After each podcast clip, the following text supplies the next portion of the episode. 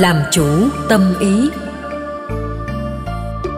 Nếu chúng ta biết làm chủ tâm ý, thì sự dẫn nghiệp đi trong luân hồi sẽ theo ý muốn chủ định của mình. Ta không bị lệ thuộc vào chúng một trăm phần trăm như những người thiếu sự tu học và huấn luyện chuyển hóa tâm. Sở dĩ nghiên cứu về tâm rắc rối vì sự khởi tu nằm trên tâm quá trình tiến tu là để tăng trưởng các hạt giống tốt, gạn lọc những hạt giống tiêu cực. Đích điểm cuối cùng là chuyển hoàn toàn tâm thức thành tuệ giác. Việc quán chiếu tương đối khó vì ta không thấy được mặt mũi thật của tâm. Chỉ nhìn nhận thông qua các biểu hiện tâm lý, hành động, thái độ và biểu hiện của sự giao tế trong sinh hoạt thường nhật. Phải tinh tế lắm ta mới nắm bắt được mặt mũi thật của tâm. Thế nên tổ dạy chúng ta không nên ngại về sự khúc mắc, tức là rắc rối trong sự phân tích về tâm.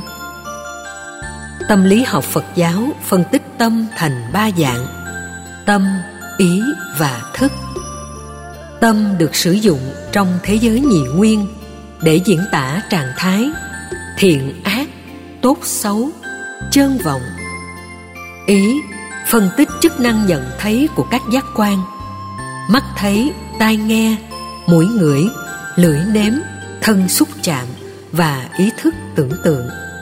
Như vậy, các chức năng giác quan này là một phần biểu hiện tạo ra thực phẩm của tâm. Nếu ta có một căn nhà gồm sáu cửa kiến, mỗi cửa để một màu và bật đèn sáng lên trong nhà, ta quan sát căn phòng này sáng lên từ bên ngoài, sẽ có cảm giác trong nhà đang thắp lên sáu ngọn đèn, xanh, vàng, đỏ, trắng, cam, khác nhau hoàn toàn. Trên thực tế, chỉ có một màu được thấp kết quả do dáng màu khác nhau tạo ra phản ứng về quan học là các màu đó khác với màu được thấp trong phòng. Tương tự như vậy, phương tiện hiển bày của ý để cho thực phẩm của tâm được tiếp nạp nuôi dưỡng biệt nghiệp. Thì cộng nghiệp của con người và các chủng loại chúng sinh sẽ có chức năng khác nhau. Do đó, từ một tâm với hai thế đối lập, ta có các phản ứng của thức. Hành giả tu tập theo duy thức học phật giáo là làm thế nào để chuyển hóa các vọng động của thức trở thành chân tâm thường trú, thể tánh tình minh khi sử dụng đến ý là ta đang nhấn mạnh tính cách động cơ của hành động, thể hiện khi tâm có mặt trong mọi ứng xử, hành vi. Kinh tăng chi đức phật định nghĩa, này các tỳ kheo, tác ý là nghiệp. Khi tác ý, con người có khuynh hướng thể hiện hành động qua lời nói và việc làm. Định nghĩa đã làm cho nhiều nhà phật học hiểu một cách phiến diện vì đã bỏ mất vế thứ hai, giữ vế đầu, tác ý là nghiệp.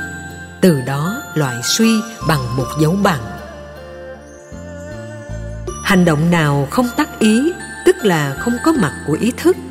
Hành động đó không có kết quả về phương diện nhân quả. Đây là phương thức diễn dịch sai, dụng ý của đức phật trong ngữ cảnh như kinh tăng chi vừa nêu. Ta nối kết với thứ hai khi tác ý, con người có khuynh hướng thể hiện hành động qua lời nói và việc làm. Đức phật muốn nhấn mạnh tầm quan trọng động cơ của tâm ý. Bởi vì nếu không nảy sinh ý tưởng, con người không có hành động để làm hoặc sẽ bị động trong một thời gian nhất định nào đó. Các nhà bác học, khoa học nương tựa vào sự linh động của ý để phát minh ra những công trình mới dựa vào hình dáng các loài chim bay trên bầu trời, người ta đã chế tạo ra trực thăng và các loại máy bay. Dựa vào hình dáng và cách lướt nước của loài thủy tộc, người ta đã chế tạo ra được tàu thủy và thậm chí là tàu ngầm. Dựa vào những gì con người có thể tư duy được, các nhà phát minh sáng kiến tạo ra những sản phẩm mới đa năng hơn, hữu dụng hơn cách đây 20 năm, làm sao chúng ta tưởng tượng được rằng sẽ có một loại viết đóng nhiều chức năng như một camera quay phim, chụp ảnh, thâu âm thanh, có chức năng thu nhận mọi thứ. Những gì con người nghĩ được từ vài chục năm trước bây giờ đã trở thành hiện thực.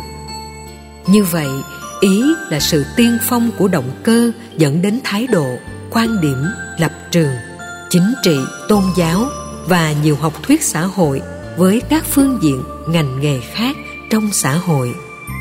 Do đó, khi phân tích về tâm, các tổ dạy ta phải thấu đáo tâm, ý và thức.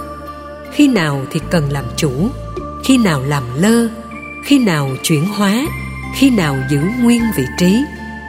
Lúc đó, sở học của chúng ta mới được gọi là đến nơi, đến chốn.